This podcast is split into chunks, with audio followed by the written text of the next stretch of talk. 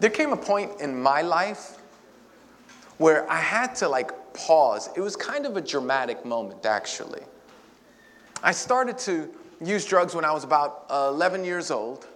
And by the time I was 17, I found myself having qualified to go into a 12 step program. I had ruined my life, I had destroyed my relationships. The only good thing about moments like that is that it brings a level of clarity because everything has to stop at that moment and everything becomes really, really clear. I think all of us get to that moment at some point in our lives. For most of us, it happens when we get a little bit older. And you know, the busyness of life and all the stuff that's going on and all the things that have happened. What, what happens is, is that we, we have a moment where we get to look over the fence of our lives and go, what is this all really about? It happens when you get a little bit older, but for some of us, that thought has been accelerated because of the year that we just had. We were forced to pause, we were forced to stop, forced to look at our lives. And many of us found that we had spent 20, 30, 40, 50 years building a life that we did not like to sit in building a life that we did not feel was exactly what God wanted for us. This, beloved, is an important realization. It's a helpful realization for life. And the younger that you are, the better off you are when you find that out. I think in moments like that, we start asking questions questions about purpose like, what am I here for? Why am I here? What am I supposed to be doing? And then we ask questions like about community. Like, do I even like, how many, oh my gosh, how many people decided that they were living with someone or married to someone that they did not like after, after being with them for three months and not going to work and all that other stuff, right? Lots and lots of people. You might be sitting next to them right now. Don't elbow them if you are. Let's just keep that to ourselves. But not only do we ask, like, hey, am I going, is there, uh, am I living out the purpose that God wants for my life? Or is the, is the people that I'm going through life with the people that I want to go through life with? But also we ask the question of, like, who am I really? Like, when all the lights are off and I'm alone in the dark, who am I really? These are the foundational questions of life. The answer to all of these questions, which by the way will direct your entire life, the answer is the resurrection of Christ. Jesus and his resurrection answers every one of these questions. In fact, Jesus has this incredible way of demonstrating how he answers these questions in a scene that we see after his resurrection. He's confronting his disciples in the most beautiful and loving way. We find our text, in fact, in John chapter 21, 1 through 18. Now, here's the deal Jesus answers this question for us if we have ears to hear. Because whether you whether you're having a crisis now or just came out of a crisis or gonna go, you're gonna go into a crisis, here's what I know. Every one of us are gonna ask questions about our identity. Who am I really? Our purpose. What am I here for? And about community. Do I really wanna go down this road with these folks? We're all going to ask that question, and Jesus is going to. So you need to listen to the rest of this message because I'm telling you, your happiness depends on it. Your life depends on it. Your joy and your freedom depend on it, on the answer to these, question, these questions that Jesus gives us the answer to. In John chapter 21, it's a very familiar scene. You might remember it from Sunday school growing up, or maybe you heard it or saw it in a movie. What happens is that uh, Jesus, who laid down his life for you and me. You go, how did he lay down his life for you and me? See, here's the deal. In the end, there's a holy, perfect, and pure God and the only one who can come into his holy, perfect, and purity is one who is perfect. Now, there's two ways you can get to heaven. You can A, be perfect on your own. Shucks, missed that boat, right? Or have someone who is perfect cover for you. It's almost like taking an exam. You could either get 100 on the test or you can have someone take the exam for you who can get 100. Jesus took the exam for us. Jesus, listen to me, took on the punishment that we deserve because of our sin and bestowed upon us the righteousness that he deserved. And by doing so, he liberated us to have relationship with himself with the God of the universe. It's amazing. And so Jesus resurrects from the grave, and nobody's expecting this. Everybody's surprised. He shows up to his disciples three major times. It's unbelievable. And then he confronts his disciples who are now fishing. I'll just read it to you. Would you stand? It's a long passage. I'll read it to you, and we'll all catch up. We're reading from John chapter 21, verses 1 through 18. We stand at the reading of God's word to be reminded that God's word has authority and we reverence God and that He has authority in our lives through His word. That's why we stand. Amen. Afterward, Jesus appeared again to His disciples by the Sea of Galilee. It happened this way Simon Peter, Thomas, also known as Didymus, Nathanael uh, from Canaan in Galilee, and the sons of Zebedee and the two other disciples were together. I'm going out to fish, Simon Peter told them. And they said, We'll go with you. So they went out, got out into the boat, but that night they caught nothing. Early in the morning, Jesus stood on the shore, but the disciples did not realize it was Jesus. He called out to them, Friends, haven't you any fish? No, they, repl- they answered. He said, Throw your net on the right side of the boat, and you will find some. When they did, they were unable to haul the net in because of the large number of fish. Then the disciples, whom Jesus loved, said to Peter, It is the Lord. As soon as Simon Peter heard that it was the Lord, he wrapped his outer garments around him, for he had taken it off and jumped into the water. The other disciples followed in the boat towing the net full of fish, for they were not far from the shore, about a hundred yards. When they landed, they saw a fire of burning coals there with fish on it and some bread. Jesus said to them, Bring some of the fish that you have just caught. So Simon Peter climbed back into the boat and dragged the net ashore. It was full of large fish, 153. But even with so many, the net was not torn. Jesus said to them, Come and have breakfast. None of the disciples dared ask him, Who are you? They knew it was the Lord. Jesus came, took the bread, and gave it to them, and did the same with the fish.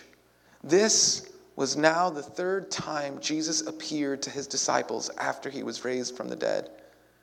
When they had finished eating, Jesus said to Simon Peter, Simon, son of John, do you love me more than these? Yes, Lord, he said. You know that I love you. Jesus said, Feed my lambs.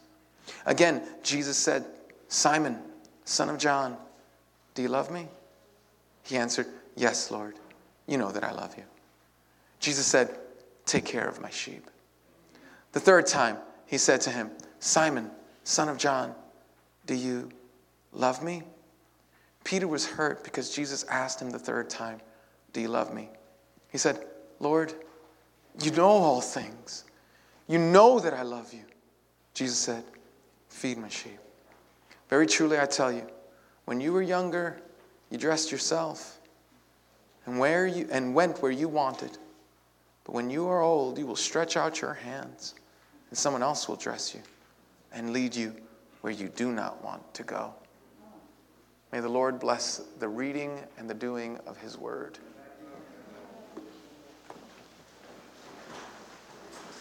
In this passage, we see Jesus answering the three big questions of life. And he answers them with his resurrection. And his resurrection shows us, or the resurrection of Jesus shows us who we are, tells us who we need, and leads us where to go. The resurrection of Jesus shows us who we are, tells us who we need, leads us where to go. It answers the questions of purpose, identity, and community. Shows us who we are, tells us who we need, and leads us where we need to go. Why don't we say that together one time? The resurrection of Jesus shows us who we are, tells us who we need, and leads us where we need to go. He does. Let's look. First, shows us who we are. Now, you got to remember, there's a pre resurrection and then there's a post resurrection. So Jesus is talking to Peter. Specifically to Peter, when we get to our passage, he's speaking to the disciples. He does this incredible thing where he makes breakfast for them. This is so much, there's so much symbolism and there's so much beauty in this text that it would take us a lifetime to dig it out. But let me tell you, this is a very powerful text. I'm just going to skim through it just so that you could see some of the highlights that we're going to look at here today. Jesus shows us who we are. So, what happens? Simon Peter jumps off the boat. We read it and he swims up to shore, gathers to Jesus, and the first thing he sees are coals that are burning and fish and bread. Anybody remember the last time Peter saw hot coals burning? Anybody remember? It was when Jesus was being beaten. And just a little bit before that, Peter said, All of these cats might totally deny you, but me, I'm down with you for life ride or die, womb or tomb. That's what he said in the Hebrew. If you could read the Hebrew, that's how it sounded like. He goes, I'll never leave, I'll never forsake. And then in the first chance he got, he left and forsook. Anybody can identify? Last time Peter saw the coals, he was warming his hands by the fire while watching his Savior get beaten for his sake, and not only did nothing, but denied him. Denied him and cursed himself. Jesus invites him, says, Come, come a little close. And he shows him the coal. You know what it kind of feels like? It kind of feels like if you're a teenage boy and someone, and now this can't happen, right? Well, it can sort of happen.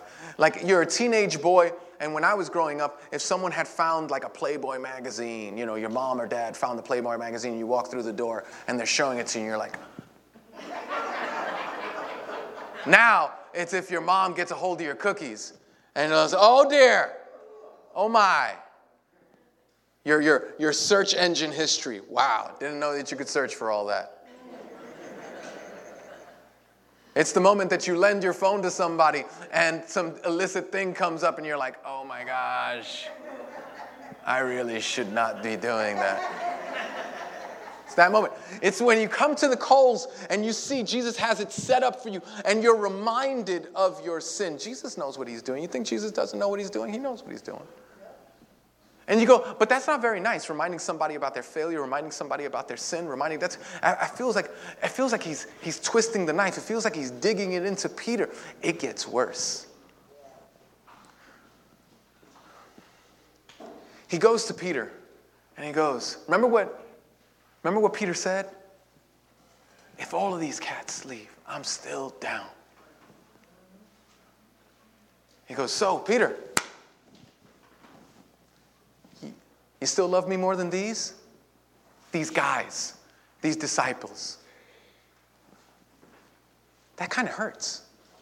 When Jesus not only reminds us of our sin, but reminds us how sinful our sin really is. Jesus is not twisting the knife, he's more like a surgeon using a scalpel. See, because this is what we need to know. Jesus knows that we need to have a clear picture of who we are, or else salvation won't be a delight. Saving won't be glorious. If you and I, listen to me, when you and I come to Christ, what we think is that we're good people trying to get better. That's why so many people, if you're in the addicted community or if you're in the 12 step program, you go, Well, when I get my stuff together, you know, when, once I get clean, then I'll come to Christ. Or, or maybe it was why, like you, it was tough for you when you were living the way you were living. You were like, nah, nah, I can't go. I can't really uh, connect with Jesus because, and the reason was, is because you weren't good enough yet. You see, Jesus, the whole point of Jesus is that you're not good enough. The fact is, is that you're, if you're here, listen to me, if you are here and you received Christ as Lord and Savior, you claim that Christ is your Lord and Savior, it is an admittance that you are so bad that someone innocent has to die for you. That's how bad you are. And Jesus is pointing out to Peter his failure because you'll never know how good the gospel is until you know how really bad you are. And he says, and he says, he has the coals there. And he says, So, Peter, me quiere? You love me? You love me? I'm fond of you. I like you a lot. See, Jesus knows that there is something that Peter needs to understand. That the condition of their relationship is not Peter's goodness, it's Christ's resurrection. See, before this, before this, Peter is by the fire and he's questioned by other people, but it's not in this loving way. They say, Aren't you the one who was with Jesus? And he's like, No, no, no, cursed himself. Now he's by a fire, and Jesus is saying, Do you love me? Lord, I want to. He's been humbled. So, if you're going to find out what your identity is, we have to look at ourselves, warts and all. You and I are a mess. The way we say it in this church is that you are worse than you think. You are worse than you think. Like, not by a little bit, by a lot. You're worse than you think, but you're more loved than you can imagine. Amen. Before the resurrection, he warms himself by a fire made by the enemies of Christ. After the resurrection, he gets an opportunity to be come closer to Christ, to be reinstated and forgiven. Not only does the resurrection of Jesus shows us who we are and how bad that is, it tells us who we need. Not only does it show us who we are, but it tells us who we need.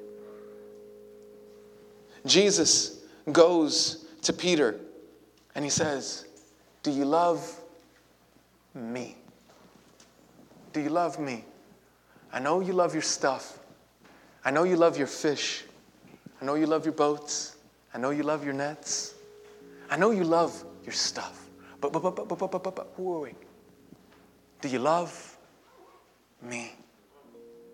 Because the fact is, is that if you and I are going to go through life, we're going to need the one who says, Do you love me? The question is not coming for Peter's condemnation. The question is coming for clarity of his community. Peter needs Jesus. But beyond that, I want you to notice that Jesus is asking these questions with the other six disciples there. Remember they, remember they named seven disciples at the very beginning? Nathaniel and the sons of Zebedee, and right? So they named these seven disciples. And as they name these seven disciples, Jesus is actually taking him through this process in front of them. That's a little embarrassing, right? Do you want your dirty laundry revealed to everybody? But let me tell you something.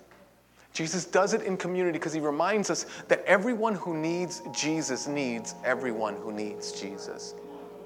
We need each other that there's a community that we have right here, right now. And the reason that some of you were so deep, I feel like we could have played, you know, uh, uh, Old MacDonald had a farm, and some of you would have cried because there was such a longing in your soul for the community of the believers to gather together and to sing to Jesus To be reminded that you're not alone in your solitaire. You're not alone in your depression. You're not alone in your struggle. You're not alone. You need the community. Everybody who belongs to Jesus needs everybody who belongs to Jesus. And we gather together like this to remind us of this. Jesus not only shows them who he is, he tells them who he needs, but he's, he's telling you too, isn't he? You might be a Lone Ranger Christian. Or you might be, you know what? The way you're sitting right now might be the way you live your life, might be the way your soul is. With masks, hidden, partially revealed. And Jesus goes, No, no, no, no, beloved. We need community so that we could be as messed up as we are with a bunch of messed up people pursuing the only one who's not messed up. That's what we need. Beloved, it's for you. He's reminding you that we were never meant to walk in Christ alone. We were never meant to do this on our own. We were meant to be with Him. And to be with Him is to be with His body, the body of Christ, the church. You're missing something. Listen, I know some of us right now are going through life and we're like, yo, a, a, friend is a dollar in the pocket. Or we think, yo, this is the way it's got to be. Listen to me, listen to me, listen to me. So important. Jesus invites you to ask Him into your heart and into your life. Jesus asks you to invite the community into your life. Do you love me. If you love Jesus, you know, but you go like this. Here's, here's the problem, right? We go like this. No, no, no. I can't. I'm not. And, and if you're here, I'm kind of preaching to the choir, but maybe somebody will listen to this who's not necessarily here right now. But maybe you came because someone invited you or whatever. And you're like, you know what? I'm not down with the church. It's just full of hypocrites. To which I go, I know, I know, I know. But we always got room for one more. We always got room for one more. You know why? Because we're all a bunch of hypocrites, aren't we? You know, this is as good as I'll ever look. You want to ask, you want to ask what I really look like? Ask my wife. She knows what I really look like. You want to ask how I really am? This is as cute as I get. When you ask my wife, you find out for real who I am. For real. The church is a mess. The point that we congregate and gather with the church is not because she's perfect or whole or good, but because he's perfect. He's whole and He's good. Remember, we admitted that the only reason we could follow Christ is because we're such a glorious mess that somebody had to die for us. We got to move it. Jesus' resurrection. And before this, listen, let me, let me tell you something. Before this, before the resurrection, Peter needed no one. It was like, these guys, you remember when he said, these guys could, you know, they, will turn their back on you, ride or die, all that stuff. And he goes, and now Jesus going, no, no, no. Peter's like, oh, I need these guys. The resurrection of Jesus changes us. It shows us who we are. The resurrection of Jesus tells us who we need, and it leads us where to go. Now, this part is not the sexy part. I should have left this part out, but I'm going to share it with you anyway. Jesus tells Peter, Feed take care of, feed my sheep. You remember this? Then he goes, Hey, let me tell you where this following me is going to go. In just a little while, you're going to follow me. And they're going to spread your arms, euphemism for crucifixion. They're going to take you where you, you're going to spread your hands and they're going to take you where you don't want to go. Peter, you know what the reward is for following me on this, on this side of eternity? You know where this is all going for you? You're going to die. You want to avoid that kind of death? Just deny me. Because following Jesus was never meant to be a form of making your marriage better or your life happier or giving you more money or so that you could get not sick anymore, or so that you could not use again, or whatever it is that you go to Jesus for, because every one of us goes to Jesus with something. Like, would you give me something? Would you give me something? And then, and then he doesn't give you the something, and you go, What good is Jesus He doesn't listen to me. But listen, Jesus goes, if you follow me, it looks like crucifixion, it looks like death. Isn't that scary? Because that means when you tell your friends that you're following Christ and they all make fun of you and go, oh, you'll be back in a couple of weeks or months or whatever it is, and they make fun of you and you find yourself not being invited to parties, not being invited to gatherings, when your family, when your family goes, well, you know, we can't invite this guy because, you know, he's like a holy roller, and you're like, I'm just trying to love Jesus. And, and you find yourself, there's a little bit of death there, isn't there? There's going to places you don't want to go. Not only going, not being invited, but also doing that which maybe you wouldn't have done before. It means laying down your life, spending what you have so that others who don't know Jesus might know Jesus.